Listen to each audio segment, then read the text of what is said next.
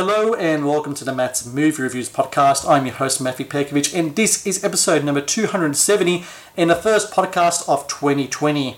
Award season is now upon us, which means Talking Oscars is back to all cover all things Oscars and more.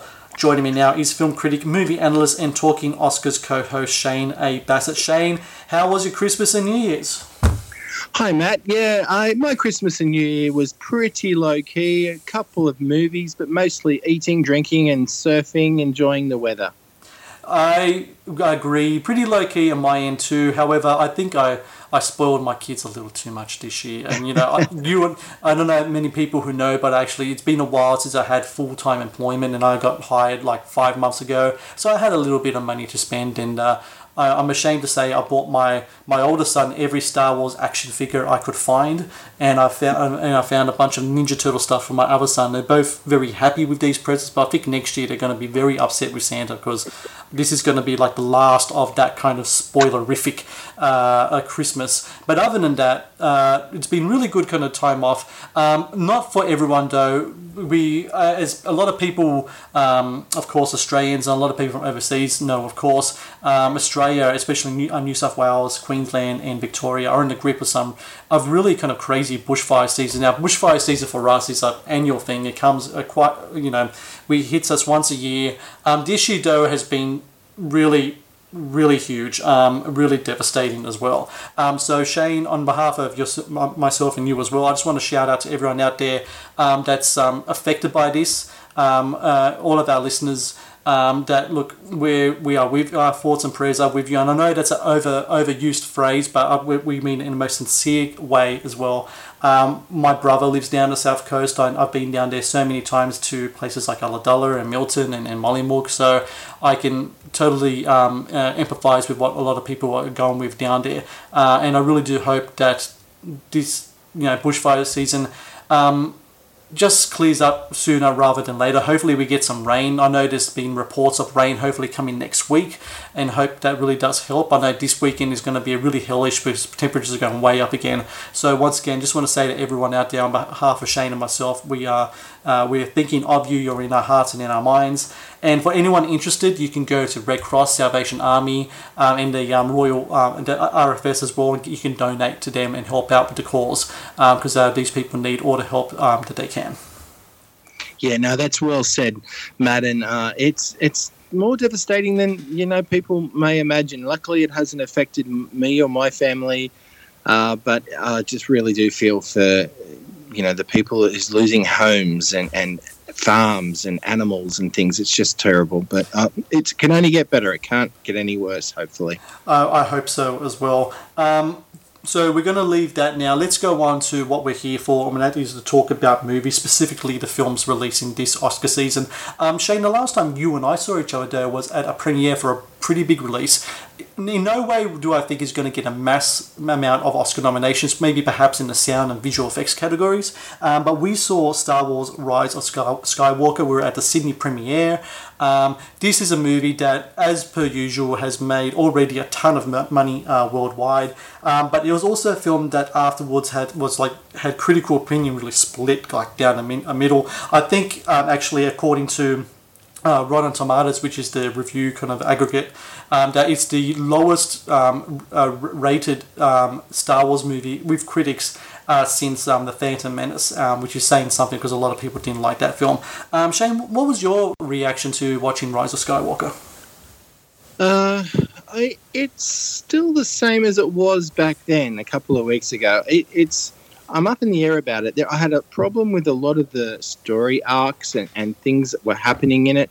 I just do think that there was too much happening at times, and there was a lot of fan service. I know that word is being uh, used quite uh, regularly of late, and but I can't explain it any other way. There was too many references to previous films and and characters and things for my liking. I just wanted it to be a little bit more singular. Uh, and I liked it to a point, and I might need to see it. Well, I will definitely see it a second time. I've yet to see it a second time. I mean, overall, I was just really disappointed. Uh, uh, and I liked The Last Jedi. A lot of people were against that, but I liked the unique and originality that had compared to how this was seriously I'm not going to give spoilers away. There might be people out there who have not seen it yet, but there are some things in it that don't add up. I um I rather liked Rise of Skywalker, and I liked The Last Jedi as well. I think I'm one of the few to really kind of both. I, like you, I like okay. the originality that Rian Johnson kind of brought uh, to the um, Last Jedi. I mean, I think The Last Jedi is the closest you could probably get to an art house uh, Star Wars movie as you could probably very probably very can. much so. Yeah. Um, whereas you're totally right. Like the Rise of Skywalker is a film. I think a lot of people would like who perhaps would like Rise of Skywalker are those who have a bit of nostalgia in regards to the original trilogy because, like you said, it has a lot of callbacks to that. There are characters that come back. Um, there are certain things that happen that kind of, I think they kind of retro kind of fit a lot of things that happened in Last Jedi that a lot of people didn't like. Um, to me, though, what I liked about The Rise of Skywalker is that it really focused on the core tenets of the mythology, or what I really like about the whole Star Wars series, which is the story of good and evil. I think it really kind of approaches it in a more kind of pure way. I really liked as well by Adam Driver and Daisy Ridley did with their performances. So they're both quite good in this movie. I like Adam Driver especially. I liked what they did with his character. Um, and there's one key moment, and See, like I'll, I like. I'll, I'll, can I cut? Can I cut you off there? Because Adam Driver, to me, he almost seemed like he was not interested at times. I, I pr- much preferred his concentration and his character in Last Jedi and Force Awakens. I, for me, though, it comes down to I think the performance that he gives in this movie is much more of an introspective one than compared to other uh, the other two other movies. Um, okay. It, it's that kind of thing that's happening within him and the redemption story that his character goes through. But I'm not going to give away too much now because, like you, I know um, over like I'm sure millions of people have seen it, but maybe some people haven't. And you know, our, our exactly. thing, our thing is always you got to think about the one guy, not the million others, right? So we're not going to give away too much. I would say though, I like their performances. I like the kind of like this epic sci-fi action filmmaking that the film had. I could have done with twenty minutes less. It seemed a little bit long for me. And um, like you said, it, it seemed like they jam packed a lot of stuff in it. There's never a moment in the film when they're not going somewhere or doing something, which is yeah. all fine and good. I mean, it's a blockbuster movie and it needs to be some momentum in it, in, in like in sequences and such to keep you kind of entertained. But maybe you could they could have taken out you know, 20 minutes or so uh, from that movie. Um, I also think that overall, uh, as a kind of like a trilogy, um, st- you know, Disney really could have done with going back to some of the um, other storylines that weren't in the cinema field, like the books or the comics and such, and like maybe doing something with that. I know when they they bought the rights to everything in regards to Star Wars, they said they're gonna get rid of all that other stuff. We don't need it. We're gonna make original stories. At the yeah. end, at, and in the end, they didn't really make an original story. I mean, the Force Awakens was very much a riff on New Hope and Rise of Skywalker very much kind of like had a lot of nostalgia to it. Then the original story was The Last Jedi and ho hum. A lot of people didn't like it for some reason because of it, and and but that's a, a, a podcast for another day. Um, I, I just think that they overall I like the films, but the perception out there is that they really dropped the ball um, in regards to what they could have done with the Star Wars trilogy. Um, look, but in the end of the day, they make billions upon billions of dollars on this thing, um, so that must be a success in their eyes. Um, Shane, what do you think of like their handling of the whole? Just to end, end our, our discussion about Star Wars and getting back on the the what we what we usually do in regards to uh, award season. How do, what do you think about the whole handling of, of the series as a whole from what Disney have in, in the Disney Star Wars universe? Do you think it's been taken the, the financial blockbuster kind of element out, out of it. Do you think it's been a, a success, or do you think that they dropped the ball a bit? Well, obviously, I think it's a success. Just going crazy for it, and it's still making a lot of money. And people are Star Wars fanatics might be a little bit critical, but they're still seeing it two and three times. Yep. You know, there's there, there's some real deep fans out there that love it. Uh, even though that personally, I don't think that you were mentioning the length. 20 minutes shorter. I don't know about that. I think it's the length isn't a problem, it's the content. Mm. For me, it was just, I, I, was very surprised and happy to see more of Carrie Fisher than I expected. Yeah. They, they, they utilized that. You know, it, it kind of worked for me, and I, I, enjoyed it how they how they did do do it. But Adam Driver for me seemed like he was tuned out most of the time, and maybe that's just me. But it, it's yeah, it definitely wasn't the length; it was the content, and it was too jam packed with unex- unexplained uh, incidences in it and answers to a few things. And maybe they'll be answered later in another book or whatever. I don't know. But the way Disney's handled it to me, just in a nutshell, I, mean, they've, they've acquired it and they've done what they had to do. They've, they've brought the fans back because of the, uh, the, the prequels really turned a lot of people off, but they brought everyone. They you got to admit they brought everyone back to Yep. the Star Wars universe, including the the Mandalorian and the TV stuff. So Yep. I, I, I you know, I, because I'm not overly happy with it doesn't mean other people aren't. I'll watch it again and make an uh, you know a further assessment. But overall, what else could J.J. Abrams do? I mean, he just wanted to keep the fans happy, and he's done that, I think, to a point. Very good point. Uh, speaking of Adam Driver, we're going to move on now to a totally different Adam Driver performance. We're going to talk about Marriage Story, which has been nominated several times uh, at the upcoming 77th Annual Golden Globe Awards. Uh, this will air in Australia next Monday, uh, midday. Uh, it will be live from the Beverly Hilton in Beverly Hills, California. Um, and once again, Ricky Gervais will host. This will be his fifth hosting gig at the Golden Globes. Um, so, Shane, you and I the last time we spoke Golden Globes, we talked about our uh, surprise, what we thought were who were snubbed, and our surprise nominations. Now we're going to delve back into these nominees, and we're going to make some uh, predictions as to who we think will win um, in the categories. And for everyone listening, if you don't know, sh- we don't really go into screenplay or the more tech stuff. We focus on the main categories: um, director, the actors, and the films. Um, and the big reason for that is because there's so many kind of categories. If we talked about everything, we'll be here for days. Well, Shane and I love Oscars and everything award season, so we're going to be here for days talking about that stuff. um, so let us talk now about the 70th annual Golden Globes. Um, so how about Shane? We'll go through the um, categories. Make our predictions, and then after that, let's talk about some random predictions. What we think could happen on the night. How does that sound to you? Yeah, I think that's great. And I mean, the, the Golden Globes used to be the predecessors for Oscars. Yeah. That was quite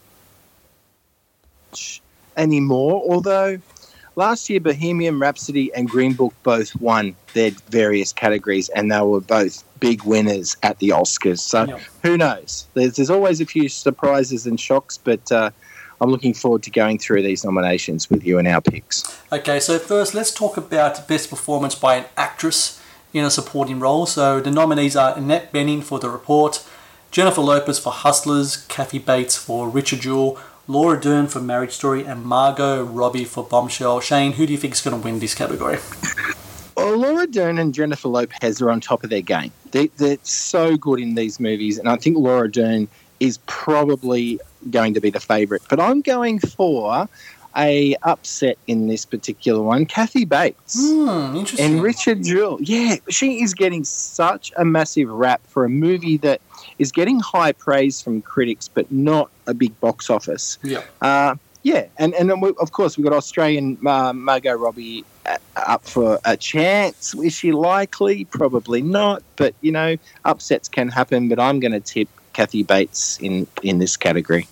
I'm going to go with Laura Dern. I think she is the favourite not only for this award but also for Oscars as well. It's really the thing about Laura Dern is really interesting. She's been around for a long, long time. She's Hollywood royalty, um, and it seems like in the last several years, especially, she's been really prolific and really putting um, up some really great performances. Um, and Marriage Story, to- to her, what she portrays in this film, this really kind of vicious divorce lawyer who's on the side of Scarlett Johansson, and she's got some really great kind of one-liners, some great monologue as well. Um, there's a scene where she's in the courtroom and she takes off her jacket, and you just can't help but watching Laura Dern do this. I mean, it's just such great kind of scene-stealing stuff. Um, I just think that this is going to be the start of like a, a, an awards haul for her um, with this um, with this uh, category. So I'm going to pick Laura Dern, but you know, I don't know why. But I'm just Im- imagining Jennifer Lopez winning for Hustlers and going up on stage in like a typical like Jennifer Lopez like sexy revealing outfit. I could just kind of see that happening. but I'm gonna stick with Laura Dern in this case. Well, let's not forget Madonna won for Evita in this category at the Golden Globes, and I know for a fact that Golden Globes. Uh, the voters, the Hollywood foreign press, love their musicals and love their alternative stuff and love the star factor. So would not surprise me if Jennifer Lopez was up there at the podium. But uh, as much as I like all of them, it's a tough choice. Um, I'm still going to stick with Kathy Bates, but Laura Dern, she's she's amazing. That marriage story scene with her and uh, Ray Liotta at Yeah. each other's throat, Yeah. how good. Yeah, and that's like in that in that sequence is where she takes off her jacket, and I think it's Yeah. become like a GIF. Because I remember when it happened, I just kind of went, "Whoa," um, because there's just so many there's things going on, and it's just it's, it, it's just it's great stuff from her. I, re- I really enjoyed her performance, even though I did not like her character, but it's a great performance. Um, let's move on now to best performance by an actor in a supporting role. So we got Al Pacino in The Irishman.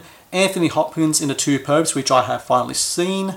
Uh, Brad Pitt in Once Upon a Time in Hollywood. Joe Pesci in Irishman. And Tom Hanks in A Beautiful Day in the Neighborhood, which I've also seen. So it's really cool that I'm actually watching, getting a chance to watch some of these films because of the terrific distribution schedules of in Australian cinemas. It's really hard sometimes to get these films before um, these ceremonies, but I'm glad I could get a chance to see some of them.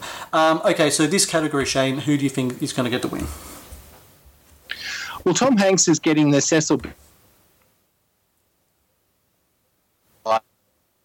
I'm not sure whether that cancels him out here, and I cannot fathom Brad Pitt losing. I mean, but when I look at it closely, that he's up against four certified Hollywood legends. Yeah.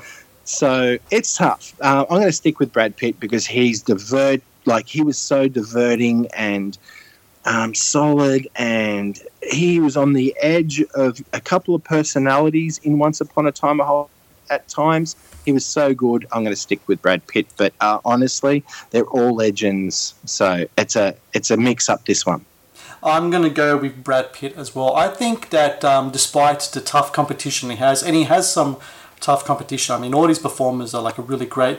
I think maybe the exception is Anthony Hopkins in The Two Popes. I had a, a, a problem with the way that um, uh, Pope Benedict was portrayed in that movie, but I think that has to more to do with the screenwriting than Hopkins' um, performance. Um, but look, Brad Pitt, he's absolutely terrific in uh, Once Upon a Time in Hollywood.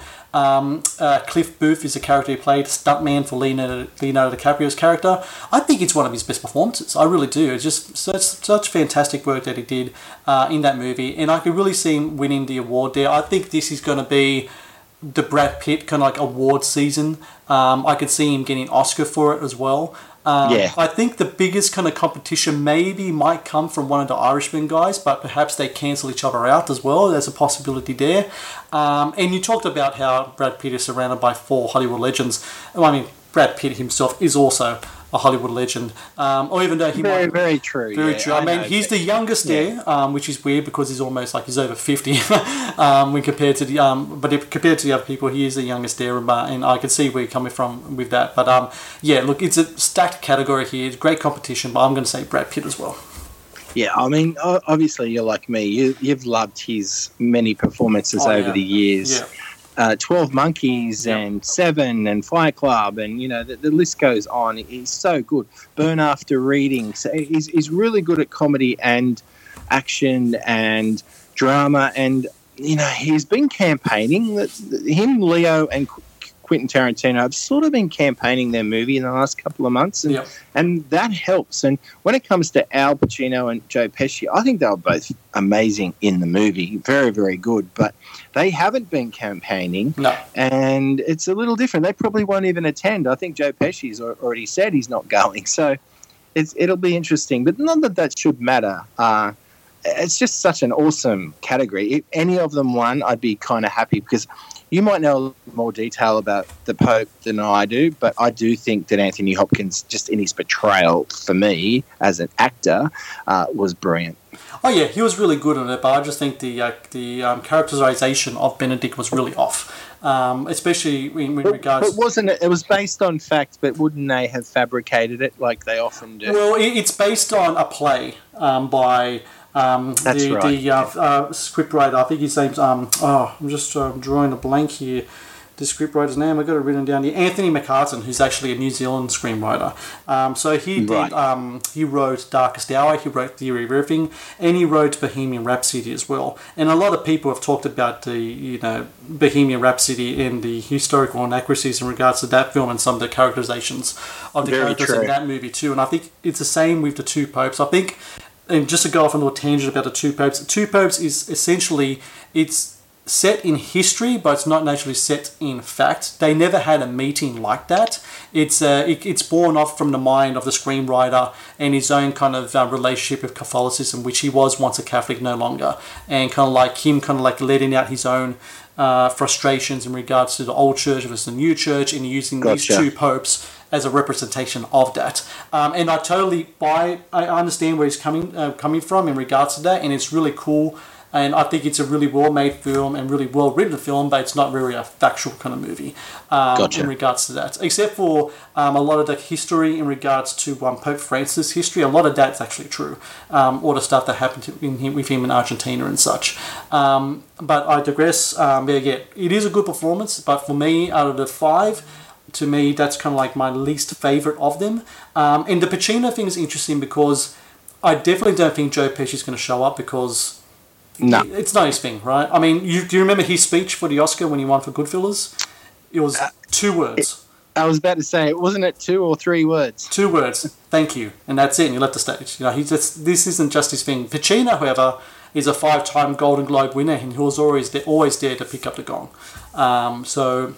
Yeah, I, I think I think he'll be there with Scorsese and such, and they'll have a good time. You know, it's it's the Golden Globes. Everyone gets drunk, and you know, Ricky Gervais makes fun of you. That's pretty much uh, your night. So, Well, I'm looking forward to what Ricky's got to say. And, oh yeah, and I mean, Joe gave up acting basically, Yeah. as far as I was aware, and he was, you know, brought back by Martin and the cast that he gathered. So, you know, I'm really stoked that he's been nominated, and that's great. If he doesn't want to go, he doesn't want to go. Not his thing. I get it, but he, he's still going to be commended and clapped when his name comes up. Do you know that he's actually a singer as well?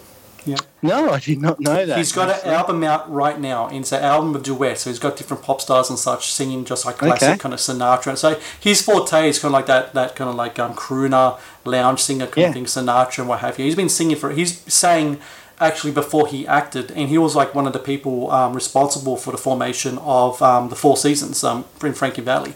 Um, as well, so he's, he's a really interesting uh, man, uh, Joe Pesci, and anyone out there should really kind of check out his uh, his vocal stylings, and you might be uh, impressed by them. I'm kind of surprised he's never been uh, in a musical or anything because I think he'll just he'll do really well in that. Um, but let's move on now. Um, next category is a performance by an actress in uh, musical or comedy. So got Ana De Armas in Knives Out, Awkwafina in The Farewell, Beanie Feldstein in Booksmart. Finally saw Booksmart, loved it. Uh, Cate Blanchett, Where'd You Go, Bernadette, and Emma Thompson in Late Night. Now, Shane, for me, this is the trickiest category for me, but I came to a relatively reasonable uh, pick. What about you? Who do you, who do you think is going to win this one? I actually think this is the easiest. Awkwafina. Yeah, that's why I farewell. to. Yeah, me too. Yeah. I mean, I hate going against Queen Kate, um, being Australian royalty, and Beanie is got like a lot of uh, Hollywood history and family history behind her. Emma Thompson's a legend, and Ana de Armas, she was great in Yeah. in uh, Knives Out. I love the movie, but I think it was more of an ensemble movie where they all shined together rather than just like individual performances. Although we will get to Daniel Craig eventually, but Awkwafina, I, I can't see her losing for this uh, at all. She she is a comedian, better known for rapping and com- and comedy, and then she put in this really heartfelt performance in a solid movie. I think she's got it. Yeah, I uh, think Awkwafina as well. Out of all those five nominees for this category, I can see Awkwafina actually getting an Oscar nomination for her performance.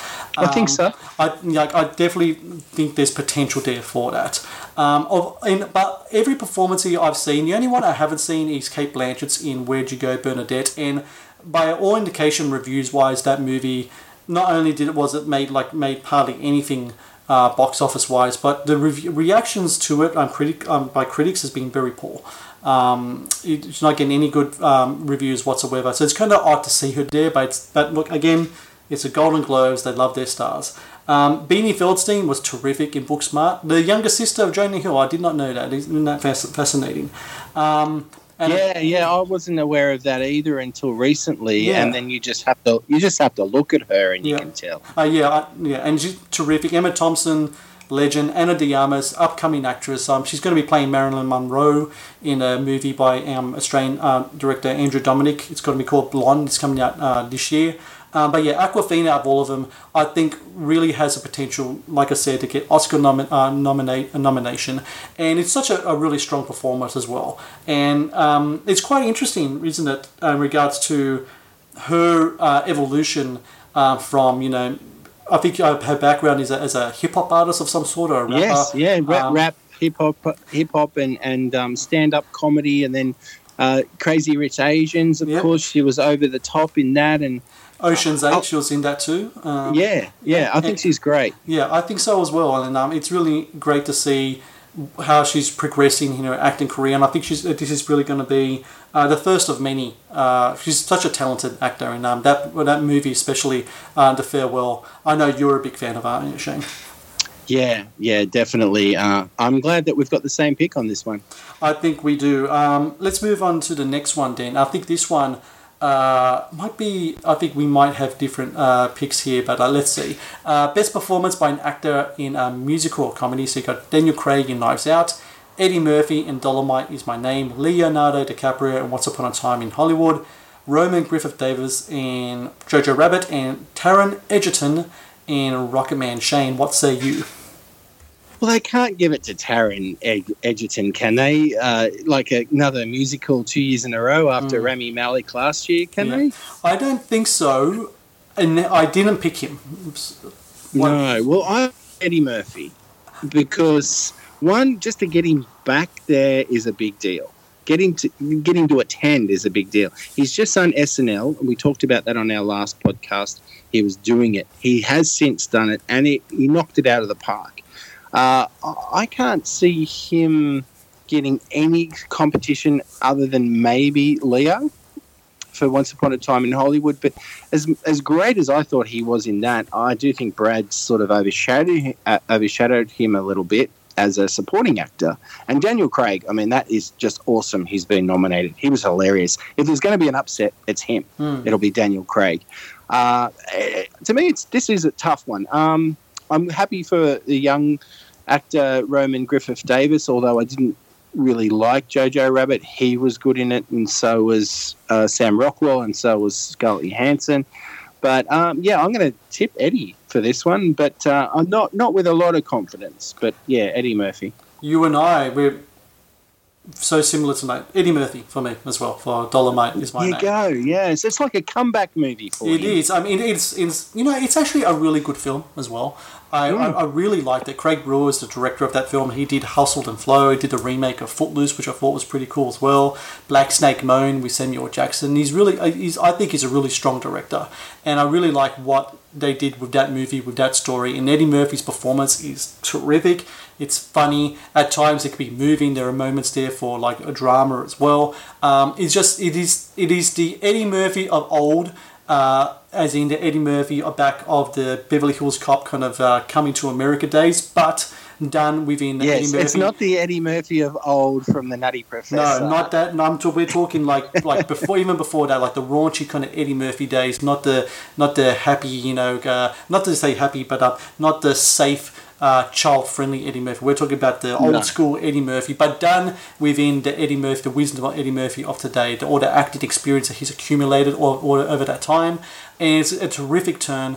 Um, I, I I could see Eddie Murphy winning the Golden Globe, but I do not see him getting the Oscar nomination. And I think okay. I, I think, and I'm going to make a, a prediction here that he's if he wins for Dolomite, he's my name, and DiCaprio, who, who is his competition in this category, gets nominated for Oscar, which could be a potential. I mean, we talked about our um, Oscar picks uh, for actor not long ago, and we and DiCaprio was someone we both mentioned. Yes. There's going to be such a uh, uproar in regards to that because we've seen before in regards to the Oscars so white uh, controversy and, and on social Uh, media. yeah. I can really see that happening as well. That's just a prediction. That's if Eddie Murphy wins, though. There's a very good chance, you know, Leonardo DiCaprio could win it, and then you know a lot of the jokes are going to come in regards to whether Once Upon a Time in Hollywood is actually a comedy, but that hasn't stopped people winning in that category. You know, before. you know, I've said it before, and I'm all for diversity, but I think people who get nominated are nominated for their talent and their role, not their color or background or Mm. gender. You know, I, I mean, I, I would love to see Eddie Murphy nominated for an Oscar. I mean, he got nominated for Dreamgirls, Yeah. right? Yes. Yes. And lost, Yes. and he was very upset about that. yes. Yes, lost to Alan Arkin. That was a really interesting one day because he was winning everything yes. up to that point. Um, it kind of reminded me when Sylvester Stallone was nominated for Creed. He was winning everything up to Oscars, and then when it came to the Oscar, they gave it to a kind of like more. Uh, I don't want to say the word serious because, you know, it's kind of pretentious to say, but more of a um, traditionally sound, dramatic kind of actor. Um, Yeah. And, and, and, you know, I- I think that can happen sometimes in the Oscars where the Golden Globes, you can get away with giving a- an Oscar uh, or an award to a Sylvester Stallone or Eddie Murphy or a Jennifer Lopez or a Madonna. Um, but when it comes to, or a Jim Carrey, remember he won twice for comedy uh, for Man on the Moon and for Truman Show, but he didn't get that Oscar nomination. And that was a, No. that, that's something that kind of, you know, very much it's something that he was really upset about as well.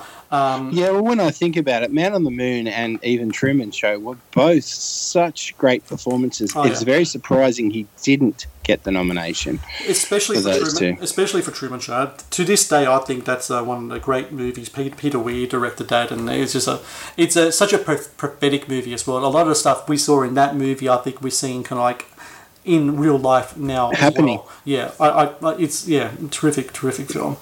All right, um, let's move on now to best performance by actress in a drama. So Charlize Theron in Bombshell, Cynthia Erivo in Harriet, Renee Zellweger in Judy, Saoirse Ronan in Little Women, and Scarlett Johansson in Marriage Story. Who do you think is going to win this one, Shane? Well, Renee Zellweger has been like the favourite now for months. Yeah. Uh, but it's the movie itself hasn't had any comments or fire beneath it to Mm. sort of prompt her winning. Uh, and after seeing Bombshell, Little Women, I don't know. It's, it's, it's a tough one. I think Scarlett Johansson is so good in Marriage Story. Yeah, Uh, but then Charlize as well. You know, she's got the makeup on and she's playing a, an actual person. Similar to what Renee's. This is a tough one for me. Um, I'm going to tip Scarlett Johansson. I haven't seen Harriet, so I, I actually can't uh, really go with Cynthia Erivo, although I liked her.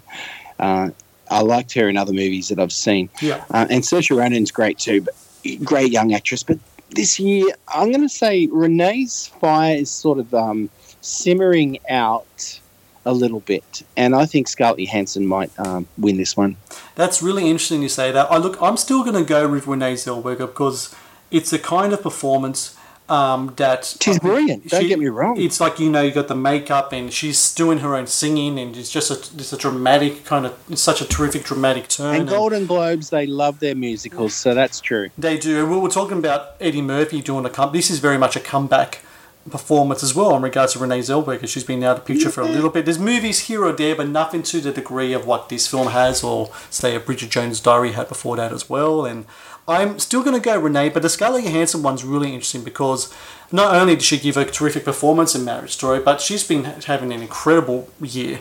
Um, we've, we've spoken before, Endgame, um, Jojo Rabbit and Marriage Story. I mean, that's a great trifecta right there. It's really kind of great um, uh, variety of performance as well. And she's been around. She's a child actor as well. Been around for a really long time. I wouldn't be surprised if Scarlett Johansson picks it up, but I'm going to go with Renee on this one. You don't think Charlize can maybe swindle in? She's she's amazing. Have you seen Bombshell? I haven't seen it yet, but I've- Okay. just reading some of the reviews for it so far, I don't think there's enough uh, goodwill befo- behind the movie as a whole as there is behind the performances, and I think Yeah, that might enough. that might hurt it. Uh, I'm watching it uh, in a couple weeks. I cannot wait because I'm a big fan of the actors involved in such a interesting story as well. I know it's been tackled before. What was the um the Russell Crowe um sh- uh, show? Yes, and Russell Crowe was, and, and Naomi Watts was in it. Very good uh, television series. And so basically, Bombshell is the same story about the Fox News uh, fiasco with Roger Ailes That's and right, all yeah. his uh, horrible uh, atrocities that he did. And, and Charlize Theron's character uh, blows basically the lid on him, and then he gets other women to, to step forward and, and uh, yeah, spa- stand up for themselves because he was so terrible behind the scenes. This Roger Ailes, but Roger Bombshell Ailes, yeah. is like a, uh smaller version of it, like a streamlined version of it. But her performance is is unreal, and she's she's won an Oscar before. She's Yeah. so good anyway, and it's a tough one to me. I I think Renee will probably win, but I would I'm still tipping Scarlett Johansson because she's been nominated a couple of times now. I don't think she's won, and this story relies on its screenplay and its acting, and she is like Adam Driver. She's just amazing. And not to mention, I mean, the movie itself is about a couple in the entertainment industry going through a divorce, and I imagine a lot of people, maybe voters, um, a lot of people in that audience in the Golden Globes are going to be could you know empathize with what maybe these characters gone through because it is based on loosely based on real events in regards to the director Noah Baumbach's life. And like I said before it's a it's a story about a couple in the industry who are being separated because Yeah. they have their own priorities as to what they want with their careers and how it's going to affect their family. And because of that there's spl- a clear split uh, is, it, it develops um, and I think a lot of people will emphasize with that. And it's very much a uh, a, a chance that Scarlett could win uh, based on that as well. Um, I just think though Renee Zellweger's performance is so powerful, um, it's going to see her through. But you're right in regards to the movie because a lot of people when you, when they talk about the film, they don't talk about the movie as a whole. They talk about her performance only. That's right. Yeah, It- it's not really a great movie. Yeah. It's it's okay. There's nothing wrong with it, but Yeah. it's it's not really uh, an uplifting movie. I know the subject about her was not that um, happy Yeah. at times, and then they had to tell the depressing side of it. But when you get musicals like La La Land and and Greatest Showman and that, uh, you you got that high um, high octane feeling, whereas Judy didn't have that. No, not at all. It's very much a Hollywood tragedy more than anything else, and maybe Yeah. some of that could um, could have a negative negative impact. Uh, but may, then again, maybe not, because much like Bombshell, which are these that are on, where you're dealing with issues in regards to Me Too movement and stuff like that as well, and abuse of actresses within the entertainment industry. Um, yeah, so that yeah, it's going to be very interesting to see that category because I think out of all of them, that category could possibly be the most competitive. Um, but then again, there's so many great performances in the other categories as well, uh, which we're going to move on to the next one. Uh, best performance by an actor in a drama. So we have Adam Driver in Marriage Story, um, Antonio Banderas in Pain and Glory, Christian Bale in Ford versus Ferrari, Joaquin Phoenix in Joker, and Jonathan Pryce in The Two Pope. Shane, who do you think is going to win this one? Okay, Matt, can we just give uh, five out? because honestly, I can't separate these guys. Hmm. I, I honestly can't. Uh, I think, and this is going to be a bigger upset uh, pick than Kathy Bates for Richard Jewell. I'm thinking Antonio Banderas Ah, interesting. because of his body of work, hmm and he's so good in Pain and Glory. Now, if there's going to be an upset, it could be Christian Bale. I mean, he got it for Vice. Yeah. you know, they love him. Uh, but Adam Adam Driver, and uh, of course, there's the Joaquin uh, Phoenix factor in Joker. He was so unsettling and so good. And then Jonathan Pryce was really good too. I don't know what you thought of him as the Pope because you would see it from a different angle than me. But they were all so good. If I can give out five, I'm going to give out five. But as an upset pick, I, I have a feeling Joaquin might win, but um, I'm going to I'm going to go with Antonio. I look. I like John, love Jonathan Pryce in the Two Popes. I think I, well, I mentioned before on a podcast. If you put Do you him, think he was better than Anth- Yes, like Anthony Hopkins? Absolutely, Yeah. absolutely. I think that what he done with the character is more um, in in in unison with the spirit, and also the kind of like the um, what a lot of people have written about him and how he's been portrayed, and, and it's like very much. Uh, very much what a lot of people think of Pope Francis is more to the soul and spirit of what who Pope Francis is, and I think a lot of that has to do with because we delve into his backstory much more than uh, Pope Benedict's. Um, but And okay, the funny thing is because you like the Irishman a lot more than me, and he's taken basically uh, uh, Rob. As far as I'm concerned, in this five, do you think? Um, look, I was surprised that Robert De Niro didn't get nominated, but you know, I watched The Irishman recently with my wife. I, um, I finally convinced her to watch it. Had we had to watch it in installments because it's such a long movie, and she was really interesting. She said to me that she really liked Pacino's and Pesci's performances, but for to her, De Niro really came across as just a little too. Um, But I thought I know what you're going to say. yeah. a little too. Uh, I'm not going to say the word bored, but she just says that sometimes the blank face expression that he does doesn't carry enough emotion Flat. behind, it. Yeah, flat, exactly.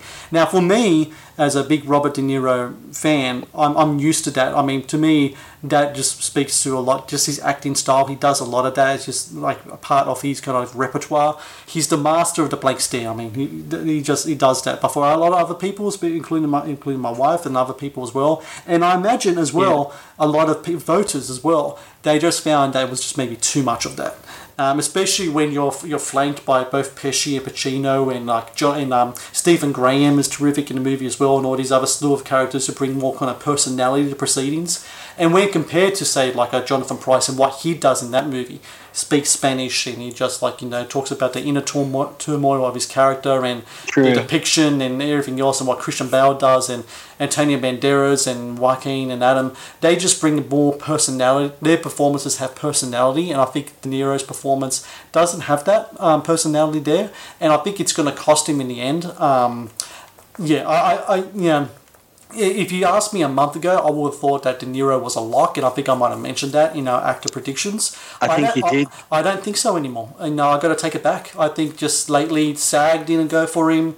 Golden Globes didn't go for him, and you mentioned uh, the trouble, the um, the history between Golden Globes and De Niro as well in regards to that. Um, That is right, yeah. And um, I, I I just don't, I can't see it with the, the Oscars now either. But in regards to this category, I'm you're going to go with Antonio Banderas. I'm going to go with Adam Driver. Um, I Yeah. think this is going to be his year. I think just like Scarlett Johansson, he's had a hell of a year um, with not only uh, um, you know Marriage Story, but you know like how Scarlett Johansson had the big blockbuster in Avengers. He had Star Wars. Um, I think he's ter- really terrific in this movie. And He had the report. yeah, the report, of course. Thank you for reminding me that he had the report, which Annette Bening was nominated for uh, in supporting actress. So, I think he's really terrific in the role. He really is. He's he's a character who, and maybe it's because it was written by the pen of his of the of the person who is uh, the, the character is influenced by. He really comes across as empathetic, despite the fact that there's a lot of things that he does that isn't so isn't so. Um, and I think a lot of that comes down to Adam Driver as an actor as well, and it's kind of like a he has a personality towards uh, in, in him that really kind of like evokes that kind of um, uh, sympathy. That he, he comes across as a, as a as a good guy, very complicated guy. It's a really complicated performance and character. He gives that character soul. He gives it spirit. He gives it emotion. Um, and despite a lot of the uh, bad things that the character has done, uh, the, that led to the breakdown of his marriage, you can't help but feel sorry for him. And I think I don't think every, every actor could have done that, and Adam Driver did do that really well. Um, Joaquin Phoenix could be very much a strong personality uh, um, potential to win. I just think that um, the controversy surrounding the movie, and maybe because the, the performance itself is just a little too uh, a little too strong, if, that if that could be uh, reasoning there. Um, Yeah. Maybe it's kind of like the same with the Renee Zellweger kind of thing. The performance is strong, but the movie itself, maybe not a lot of people are really getting into. Um, but Well, I don't know because the Yeah. movie made a massive amount at the it box did, office. it did, it did. But I'm just talking more in regards to voters' perception more than anything Yeah. else, you know. Um, and so I'm going to say Adam Driver, but I wouldn't be surprised if Joaquin Phoenix uh, gets a win as well. Well, that, that scene of Joaquin getting into the fridge, emptying the fridge, and then, and then closing the door. Yeah, I yeah. mean, that's that was enough That- said. Like it was so good. But I think um, with Pain and Glory, it was about uh, you know Pedro. Non-official life in theatre and film, Yeah. and Antonio had worked with him for so long. So that performance to me about movie making was huge. And I don't know, Antonio is such a great actor. I, I just think they might, you know, it's one of those career awards. But then Christian Bale, he, if anything, he could upset. I mean, in Ford versus Ferrari, he was such a solid He was. And I- performance.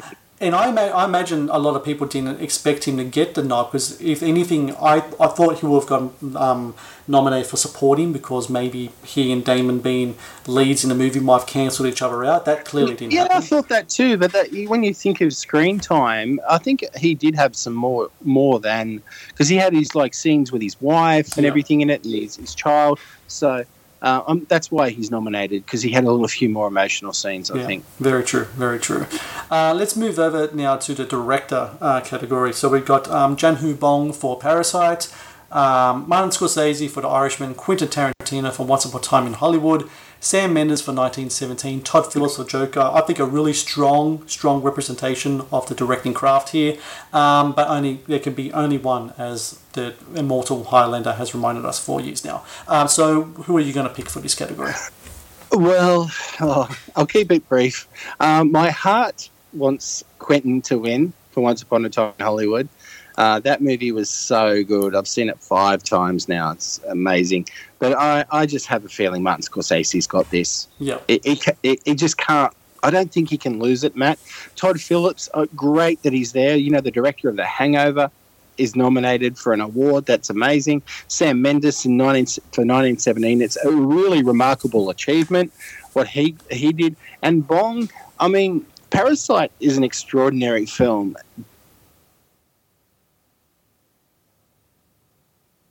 The mainstream, so to speak, but he's been making movies for so long. For him to be nominated is a big deal. Yeah. So it, it is a tough category, but I cannot, as much as I want QT to get the uh, gold statue, I think Martin Scorsese has it.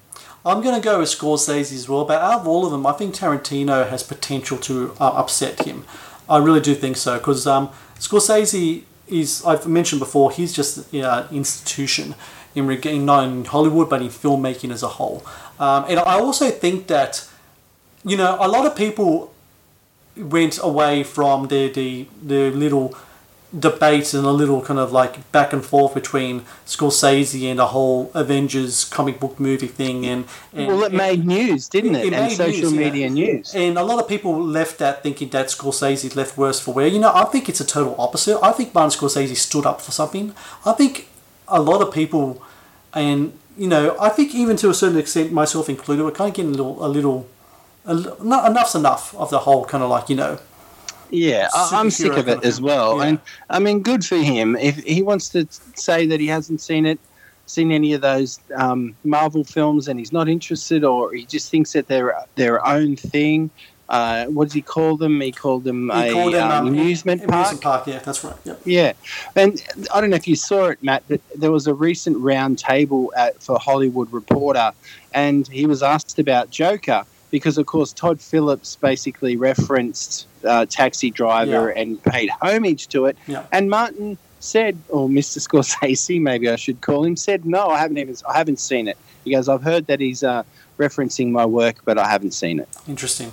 It's, it's I think it's really interesting because for a long time I was saying um, in regards to potential of Avengers Endgame, in regards to maybe getting a nomination, and and all this time I've been talking. I'm about, glad you jumped off that band. Yeah, I, I, I- I know, but it's what, what I find really interesting is that all this time I was talking about that movie being the one superhero movie that's going to get nominated, and I forgot about the fact that Joker is also a superhero movie because it's so against anything that a superhero movie is because it's it reminds of like a late seventies, early eighties Scorsese film. But is it a superhero movie? I It's don't based like on- Black, it- Pan- yeah. Black Panther was Yeah. a couple of years ago, and Yeah.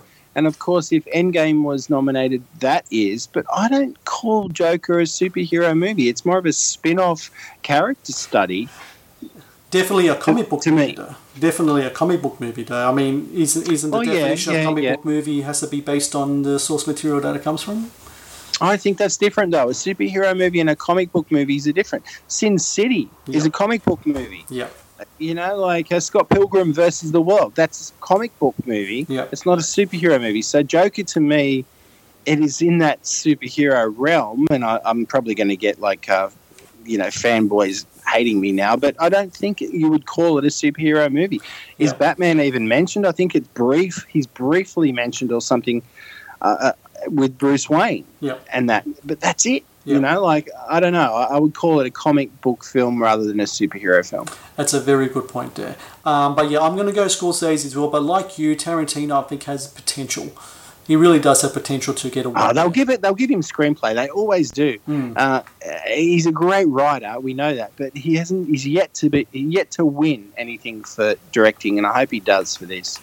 Okay, let's move on now to the film categories. Uh, okay, here we are. So let's talk about the musical or comedy category. So we got Dolomite is My Name, Jojo Rabbit, Knives Out, Once Upon a Time in Hollywood, and Rocket Man. Shane, what do you think? Who's going to win this category? It's Once Upon a Time in Hollywood. Yeah, and, and its only competition is Knives Out. yeah. Uh, they're they're all pretty good. Uh, Jojo Rabbit, I'm not a fan of, uh, but Dolomite and Rocket Man are both very good films. I enjoyed them immensely, but Knives Out is the only uh, competition for Once Upon a Time in Hollywood. It's got it. It's a lock. I'm saying a lock as well for Once Upon a Time in Hollywood. However, I think the biggest competition it has is going to be JoJo. I can't. Oh, I- really? I can't see, and we're going to talk about later when we make our predictions for best film at the Oscars. I can't see Knives Out getting a nom for Oscar. I can see JoJo getting a nom for Oscar. I think I think that kind of thing has potential in regards to having an upset um, for this category. I do think Once Upon a Time in Hollywood is going to get it, um, based on the fact that look, it's got screenplay, director, bunch of actors noms. Jojo Rabbit for all the love that it has. No one is really talking about Taika Waititi um, in regards to his work as a director, and I, in regards to that, I mean awards wise. Um, I don't remember seeing him nominated for anything for an award in regards to director. I think like adapted screenplay, he's definitely got it, but as a director, there's been no nominations going his way. Um, well, I don't think he really realistically should no, either. neither. No, I don't think so either. Um, let's move over now to Best Picture Drama.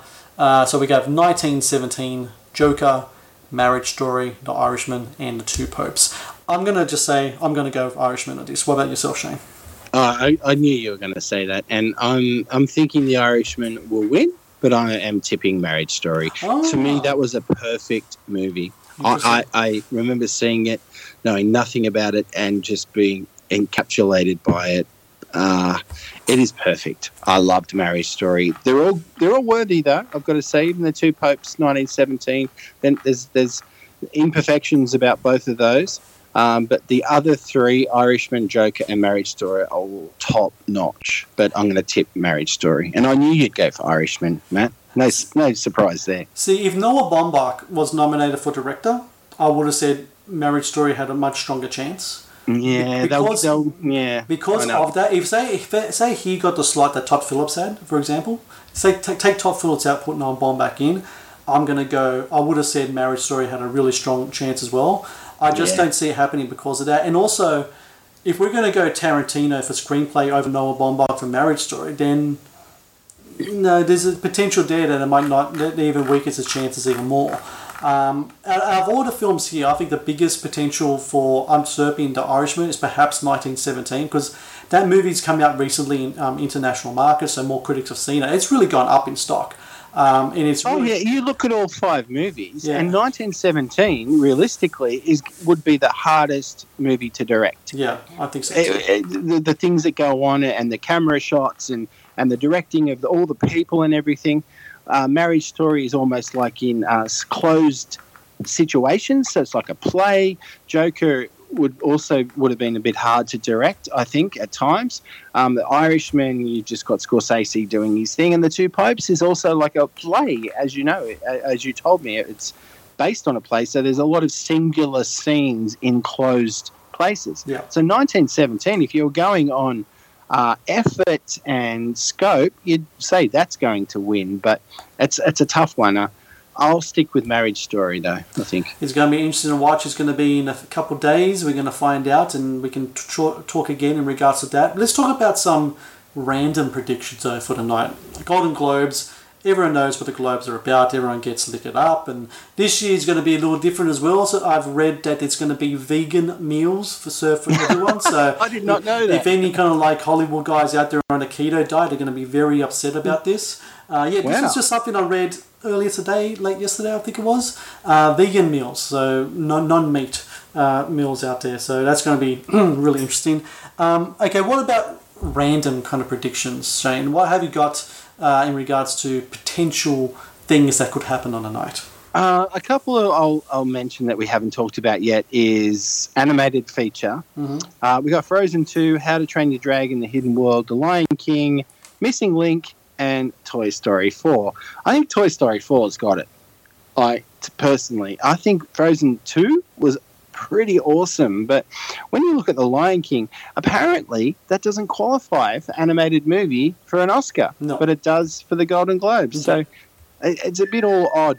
Uh, and the other one I want to mention is Cats has a song nomination, uh, "Beautiful Ghosts" by Andrew Lloyd Webber and Taylor Swift. Now, Mhm. I'm one of the very few people that critics and, and movie analysts that enjoyed Cats. I thought it was fantastic, actually, uh, and I don't think the song's going to win, but the fact it's even been nominated. I think is great. It gets a little bit more exposure and, and probably people laughing at it.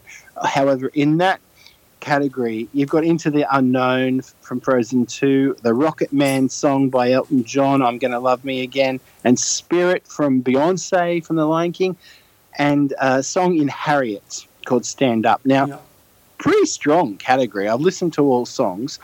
Uh, haven't seen Harriet, but I've listened to the music, and I'm going to tip that one as an upset. Hmm. Stand Up Interesting. um, by Cynthia Erivo. Now, yeah, she's she's a really good singer, yeah. but uh, I think you know I have a feeling that they want star power, so they'll probably get either Taylor Swift or uh, Elton John. You know, there'll be someone like that up as a winner, but uh, you never know. And I, I just thought I'd mention those two: animated feature and, and song. I'm going to make a prediction that there's going to be a huge backlash on social media to Ricky Gervais. I, I think that. He uh, probably wants that. Though. Yeah, I think he wants that too. But uh, I think that his brand of comedy is just is so perfect. It's I mean the Golden Globes in the where Hollywood and entertainment industry is now is just ripe for him to kind of really tear into. Um, you, you got to think about since the time he last hosted, we had the Me Too era. We had all these things in regards to diversity, especially in regards to um, uh, characters and actors who are who are of um, trans um, transsexual. Um, and I know he, And he- Donald Trump and Don, got all that stuff as well. I'm bracing for uh, Catholic joke uh, in regards to the two popes as well. Um, in regards to sexual abuse, I know there's going to be a lot of that stuff because that's one Oh, of his favorite true, yeah. one of his favorite categories. I think he's going to t- tear apart everyone, and I think it's going to be a really strong reaction to it because he's already been. Uh, like I mentioned before, there was already an article, I think it was um, IndieWire, that re- had something saying that he's transphobic and because of that he shouldn't be hosting in the first place. So I think he's going to take all of that on and he's going to go out there guns blazing. I'm not going to see, I and I do not want to see a tame Ricky Gervais. If, if they're going to ask him back and pay him money to take the piss out of Hollywood, then my God, go out there, son, and do it justice because uh, what's the use of watching otherwise, right? Oh, it is going to be very, very um, uh, interesting. And I don't think he will have a script that he might read uh, and go off about 80% of it, but he'll do his own thing. And I'm okay with that. long as he doesn't, he's not cruel and he's too hurtful against certain people or genders or whatever. If, if it's, you know, I can handle uh, strong jokes. And he knows. He's, he's been around long enough to know, and I think the the Hollywood Foreign Press wouldn't have asked him back. It's been five years since he's done it, so things like you said have changed. And again, I, I'm probably going to get backlash from it, but I'm looking forward to see what he's got to give. You know, we'll see. We will see. Um, let's end the podcast now with our predictions for best film for the Oscars. So this will be our last uh, prediction episode until the Oscar nominations arrive. We've covered the acting categories.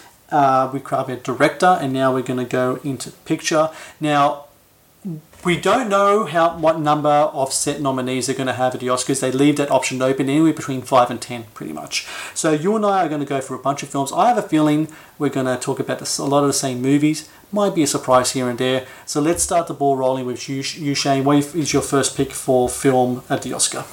Oh, well, I'll go with the obvious. Uh, Once Upon a Time in Hollywood. Yep. Yeah, it'll be nominated. It's about Hollywood. It's set in a in a classic bygone era by a well loved filmmaker with with a galaxy of stars. So yeah, Once Upon a Time in Hollywood's my first pick. I'm going to say uh, I definitely see that happening as well. It's got the subject matter, great director, great performances as well. I think he's going to get a slew of nominations. Um, I think though it's going to get trumped in a lot of these categories. Uh, we've, we've, perhaps, we've perhaps the potential of supporting actor because I do think Brad Pitt's going to win by The Irishman. That's going to be my pick. I think both Once Upon a Time in Hollywood and Irishman actually are both locks. Locks, strong, strong locks for this uh, for best film. Uh, in uh, The Irishman, also one of a couple films uh, that's going to represent Netflix as well. Netflix did really well with Roma uh, not long ago, and uh, I think um, Last year, yeah, last year, and um, I think that this year, like I think from this year, from now on, Netflix is really going to establish itself as a major player when it comes to award season. Um, and when and I think a big reason for that is because they're going to have act- directors like proper old school directors like a Martin Scorsese working for them because everyone knows the story of Irishman. It's been in development for a long time. Paramount Pictures had it, they dropped it, no one wanted to pick it up. Netflix came and said, We're going to give you all this money. Scorsese took all that money and made one of the best films in his career, in my opinion. And I think Well, it's, it's Paramount Pictures didn't want to give him the money because of, of Silence. Yep. That that was a massive flop, and it was like a, a heartfelt um, movie that he'd wanted to make for years, also, Yeah. and it just didn't work. Uh, what to a to a wider audience anyway. So that's why Paramount um, just went, yeah, no. But little did they know Netflix were going to like scoop the pool with it. Yeah, and I think they did. Uh, they made a really wise decision. It's a terrific movie, and that's going to be my next pick and one of the locks, along with Once Upon a Time in Hollywood. Uh, what's next on your list, Shane? Oh well, yeah, just put in the Irishman because everything you just said exactly. What about yourself, Shane? What's next for you? Uh, what about Marriage Story? We're talking about Netflix. That that's got to be nominated as well, right? I think so too. Yep, yep. I think so too. That's another lock for me. Marriage For everything I've just already mentioned, it's it, to me it's pretty much a, a perfect film, and Yeah. it, it's I don't know if it'll win, but it is definitely going to be nominated. I see a win for Driver. I see a win for screenplay, perhaps, for Noah Baumbach. Um, film, I don't think it will win either. I don't think Noah Baumbach's going to get that directing nod, and usually history dictates that to be a strong contender in picture, you need to have that director nomination. And I just don't see it happening uh, for Noah Baumbach. I do think the window is going to be some consolation in a screenplay win. I do think it's going to get nominated though. Um, and also, I think that Parasite's going to get nominated. That's going to be my next pick. Um, I'm going to consider that a lock as well. I think, and I think Parasite actually, if if I were a betting man and I wanted to put money on a sleeper to win, that could possibly be it. Um, I think the favourites are going to be Irishman and Once Upon a Time, but I think Parasite really has potential uh, to win um, and just surprise everyone. Um, and I think if if um, Bong Joon Ho wins director, then everyone's going to be on their toes, thinking, "Oh my God, what's going to happen next?" Because if he wins that that that not uh, category, then I see Parasite winning Best Picture. But it has to win. But it has to be in that circumstance. Um, without the director win, it's not going to have enough um, uh, enough legs behind it. But I I'm going to predict Parasite as a lock as well. Yeah, Parasite to me is also a lock, and I'll add that to my list. But um, being a winner, I'm not sure. I mean, Roma was was in the mix last year, and, and it won foreign film. And I have a feeling, although Portrait of a Lady on Fire is another foreign film, and uh, I don't know whether the Farewell, because it's a foreign film uh, according to the Golden Globes, is it a foreign film according to the Oscars? I'm not sure. Mm. There's some really good categories uh, here in the foreign film department, but Parasite sort of stands above them all. Yep. Uh, Portrait of a Lady on Fire also is a really uh, honest option as well. But out of the two, I think Parasite, I agree with you. Um, but Joker is my next pick because Okay. I think that might get um, in the mix as well. Uh, Again, I'm not confident it's going to win, but it, it will have enough votes from the Academy to get into the mix. Do you think Joker is going to be in that higher kind of five six echelon? Is that going to be one of those picks that's going to be lower post five and six? Well, I think they'll get like uh, seven or eight this year. I don't think they'll make the nine or ten. Uh, if they do, put in Knives Out because uh, you know I, that could get in as well if they have like a high number. No, I, I actually think Joker might be in. I think what they do is a top three. So you know, I have a feeling jo- the Joker might get in there. Todd Phillips is a very well liked director, Mhm. and his film, as well as Joaquin's performance, really did resonate with a lot of people, even though it was unsettling. So yeah, no, I think it'll be it'll be there for sure. Uh, oh, really, almost a lock, almost a lock.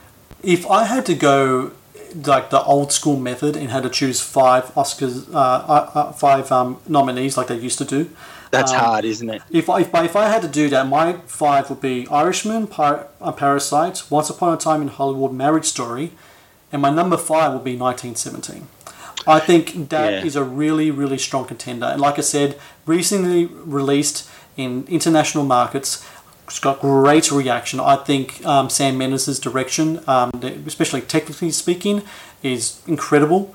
Um, Roger Deakins cinematography as well, but it's also it's one of those films kind of like, and I think it's something that this is something that maybe uh, Christopher Nolan's films uh, is can be criticized of at times, not by me because I love Chris Nolan's movies, but a lot of people can see the world building, they can see the great technical uh, work done, but sometimes they might, might criticize the performances. I think 1917 has really strong performances in this movie, um, and I think that really goes a long way in really telling a story.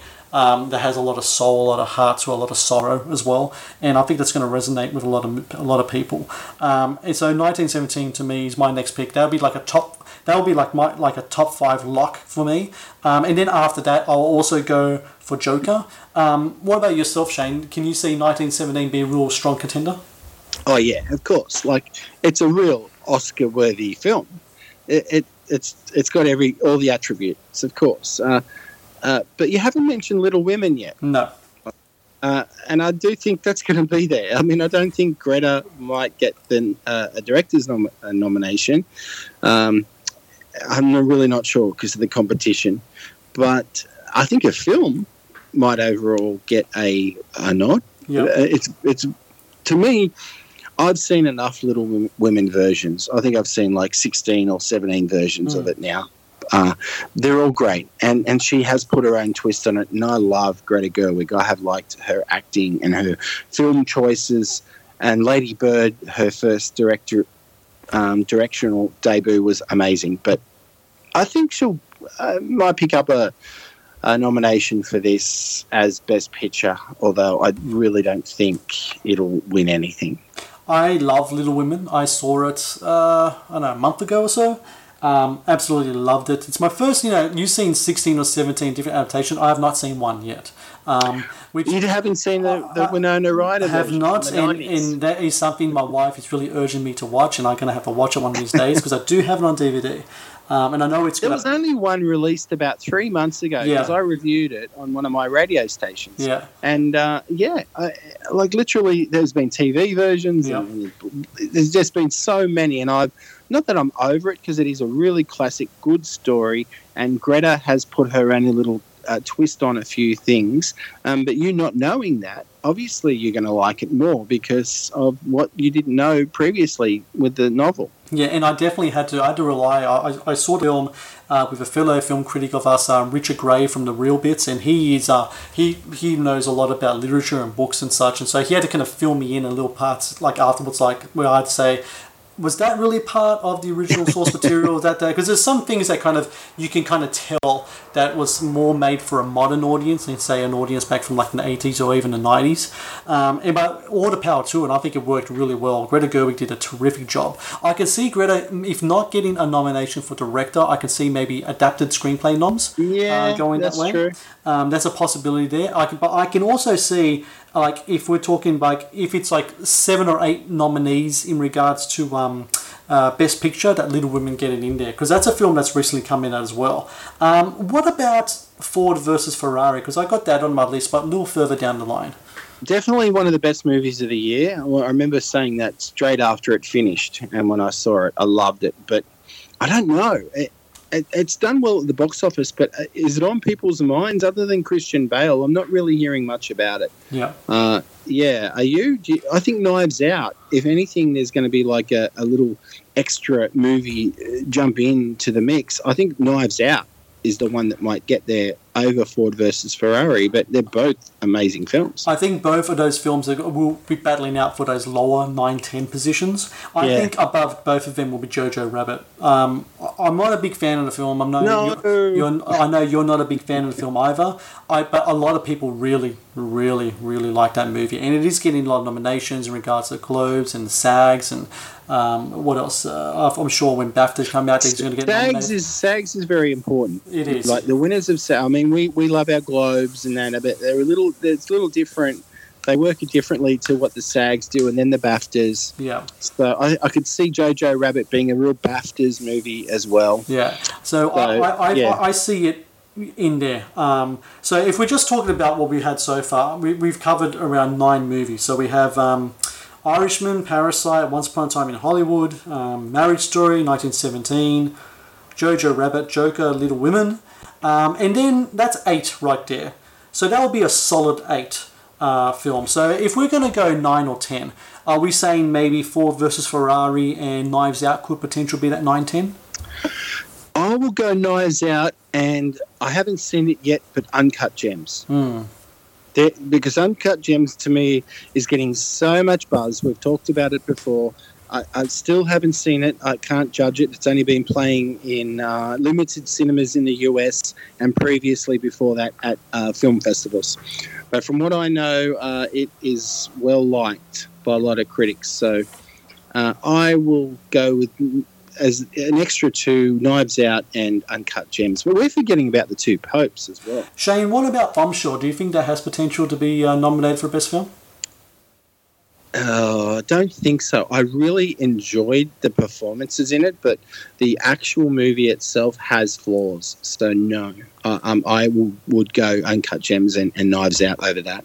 I'm going to say Ford versus Ferrari maybe has a little more than Uncut, Uncut Gems there because it does have the Christian Bale uh, nomin. I mean, if Christian Bale gets nominated for actor, for example, there's at least a little bit of juice there that Uncut Gems doesn't have. But then again, Adam Sandler could get that nomination too. I mean, it's really it's such a a lot of people, you know, it's really interesting. A lot of people are actually saying that when they're doing their coverage of um, Best of 2019, that some people say it's been a bit of a lackluster year. I'm totally on the other side of that. I think this No, it was a really good strong. year. I think so too. I think it's been a really strong year. I think we've seen a really good, a strong um, performances, especially, and some of the filmmaking has been terrific.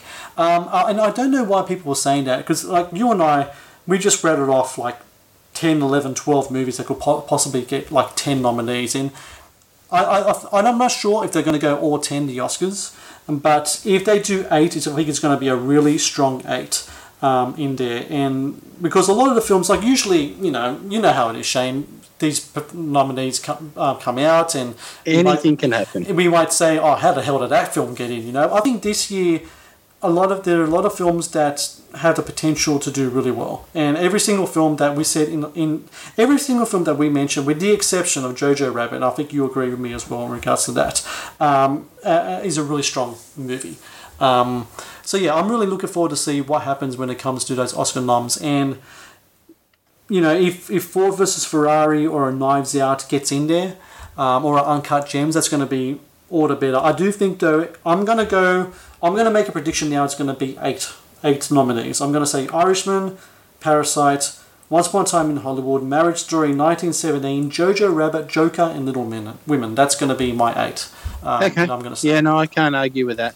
And uh, that's a that's a, you know like I said with the exception of JoJo something we don't not a big fan of I think it's a really strong eight right there because every film has something really cool going for it. Joker has a great performance, 1970 has the direction.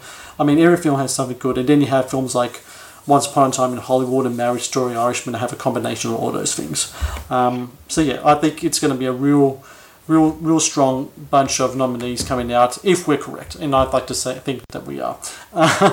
Um, Golden Globes Monday. Are you got anything planned for your Golden Globes viewing experience, Shane? Uh, yes, I'll be doing. Um, I'm working. I'm back to work Monday uh, to be doing report radio reports, uh, like post awards and then uh, afterwards as well.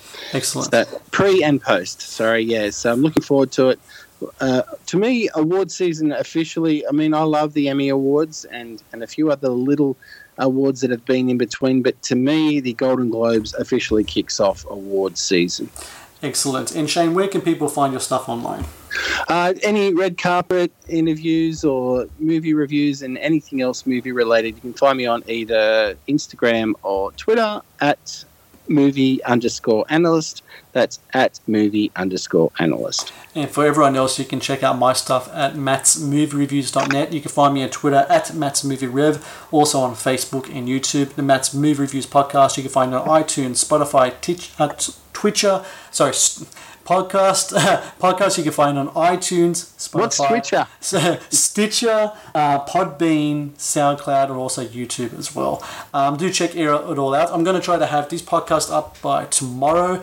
And Shane, hopefully you and I can talk uh, Golden Globe wins sometime next week. Yes, I think we should uh, sometimes this time next week. And um, thanks again. Thank you, Shane.